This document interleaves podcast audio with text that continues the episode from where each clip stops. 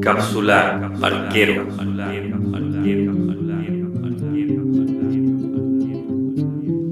Ayer, a los 92 años, murió el poeta chileno Efraín Barquero, Premio Nacional de Literatura el 2008, quien nació bajo el nombre de Sergio Efraín Barahona, pero cuando publicó su primer libro, La Piedra del Pueblo, encontró naturalmente su seudónimo y se transformó así en Barquero.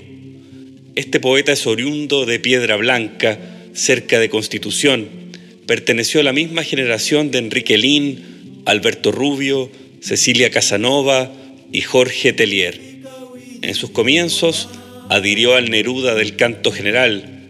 Su primer libro es un testimonio de esta cercanía e incluso fue prologado por el propio Bate, quien dijo, su canto es matutino, se impondrá con sonora certeza, en su destino hay agua y hojas, fulgor, amor y combate. Estos primeros poemas de Barquero le hablan al pueblo, al campesino, a los explotados que sueñan con la libertad. Escribe, por ejemplo, Así es la vida, un libro de capítulos amargos, creados para que gocen los que no toman parte de él, para los que tienen toda la vida para sentarse a leerlo, para los que tienen la maldad de instruirse en su injusticia, para los que tienen la muerte para cada uno de sus días. Libro inmundo, escrito por tan pocos, donde el obrero muere. Este es el primer barquero de poemas extensos que claman por justicia y donde confiesa, mi poesía nace de una dura jornada y es un producto conmovido del tiempo que conoce el sinsabor de los pobres sometidos por una vida injusta. Esta poesía social y comprometida dará paso a un registro mucho más íntimo y depurado. Al menos eso podemos ver en su segundo libro, La compañera. Muy diferente a su primera publicación, aquí aparece el tono que lo acompañará hasta el final.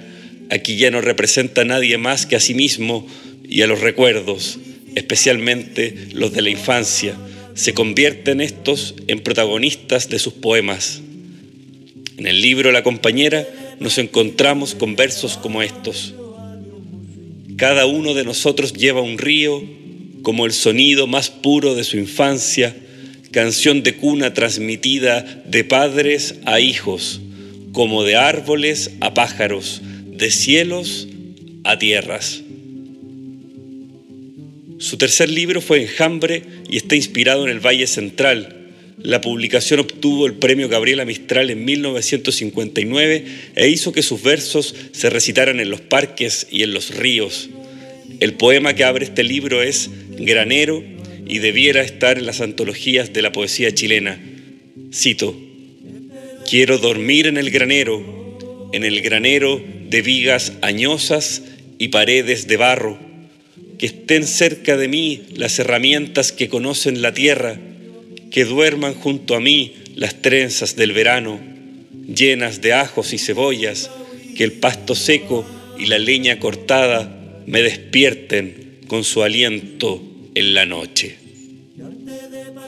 Otro verso también de este libro dice, la vida toma a veces la forma de los muros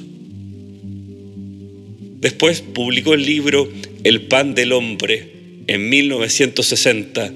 Una de sus estrofas dice, como partir el pan y reunirlo, se continúan los años de nosotros y la memoria que tenemos de los muertos se nos convierte en gozo blanco. Un elogio a los oficios es este libro, a la vida cotidiana, dignificando aquello que muchos hasta el día de hoy desprecian o no consideran trascendente. Un año después, en 1961, publicará otro libro clave de su bibliografía y que juntos a los anteriores transforman a Barquero en un poeta que debemos leer y releer. Se trata de uno de los poemas más emocionantes que se han escrito a un padre, aunque no tiene el estruendo de la elegía y las imágenes tampoco apelan a los lugares comunes de la emoción. Efraín Barquero en este libro entabla un diálogo fantasmal entre el Hijo y el Padre. Ambos se observan y se funden en el mismo afecto. Cito, porque no es a mi Padre a quien doy de beber, es a su sueño de hombre de los caminos, es a su voz debilitada por el sol y el polvo. Yo le sirvo la más larga de todas las comidas, lavo sus manos sobre una tierra oscura que las hace más pálidas y sobrenaturales. Advierto que la poesía de Efraín Barquero no tiene estridencias ni ingenio, sus poemas son igual a él, un hombre que no le gustaban las presentaciones y que vivió escondido en Chile para no ser acosado por académicos ni editoriales. Solo dejó entrar a pocos amigos a su hogar, un espacio con muy pocos libros y objetos. Barquero procuró estar ligero de equipaje para su partida, pero nunca abandonó la poesía. Su último libro fue Escrito está, de 2017, y es una elegía a su esposa. Cuando un poeta abandona el cuerpo, los poemas caen en la tierra y germinan, nos quedan sus versos. Cito, parecemos coger algo en nuestras manos y es la boca de la tierra la que se abre ante nosotros. Purificado y divino a la gloria de entraré.